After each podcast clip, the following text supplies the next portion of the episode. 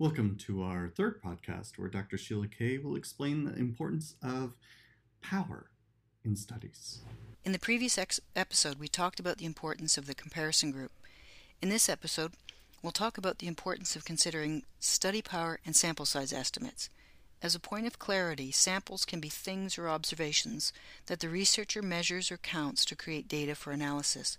When we talk about the size of a study, it's actually in reference to the amount of data collected, and it's important to collect enough to be able to detect an effect, or if it's an observational study, to show a relationship. To keep things simple, we'll just talk in terms of effects from here on.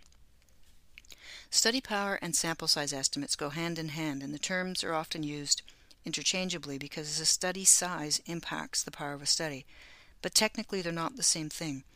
By definition, power is the probability of detecting a true difference, whereas the sample size estimate is a calculated number of study samples or observations, or simply how much data are needed for detecting a difference. If researchers claim there's a difference in effects between comparison groups where none actually exists, then they've made a type 1 error and have falsely reported that the treatment has an effect. If the researchers report no difference between comparison groups, where a true difference actually does exist, then they've made a type 2 error or have falsely reported no treatment effect. It's the type 2 errors that are impacted by the sample size and study power. As a rule of thumb, if the researchers expect the treatment effect to be small, then the study has to be big. Conversely, the smaller the study, the more likely it is that a small or rare effect is missed. This relationship is the same, regardless of the treatment applied, be it a surgical method, behavior modification strategy, a drug, or a vaccine. Put even more simply, big studies have more power to detect differences. Here's where it gets tricky. How the researchers interpret study findings if the researchers report that no treatment effect is found. In statistical terms, the researchers would say that the effect is not statistically significant. In some ways, research studies are similar to a legal case in that the verdict of not guilty shouldn't be interpreted as innocent, just as a statistical finding of no treatment difference shouldn't be interpreted as the treatment has no effect. Both legal cases and research studies aren't designed to pro- excuse me to prove innocence, or in the case of research, to prove no effect. It's more accurate to report that the evidence was insufficient in the study to conclude there was an effect.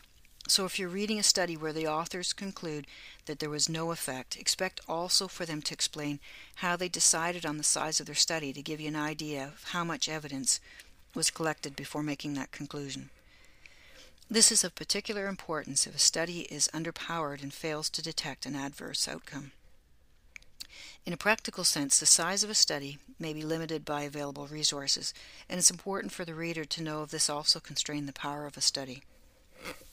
Study size estimates are calculated from four basic components. The first is the desired study power, and the second is the accepted probability of making a type 1 error. The researcher selects both at the onset of study planning. The third component is the smallest clinically meaningful effect that the researchers wish to detect and the fourth is a measure of the expected consistency of the effect in the general population. By convention, the power is usually set at 80%, and the type 1 error probability is set at 5%, and the researchers generally have an idea of reasonable estimates for the latter two. Often the calculation is straightforward and can be done manually, but in the case of a complex study design involving different levels of group comparisons, for example, or studies that involve repeated sampling, the formula may be fairly complex. In such cases, it's not unusual for the researchers to seek also statistical expertise to help with the cal- calculation. For researchers, calculating an appropriate study size estimate is important to avoid making claims that may cause harm or waste valued public trust and resources. When the researcher spells out clearly how they decided on the size of the study, it helps the reader to determine if the findings are meaningful. A big giveaway for the reader indicating that they should be cautious about a study is that the researcher's confidence in the findings are not presented in statistical terms and also that there's no accompanying discussion of study power or of sample size estimation. In an upcoming infographic, we'll discuss how to know if a statistically meaningful effect is also clinically meaningful.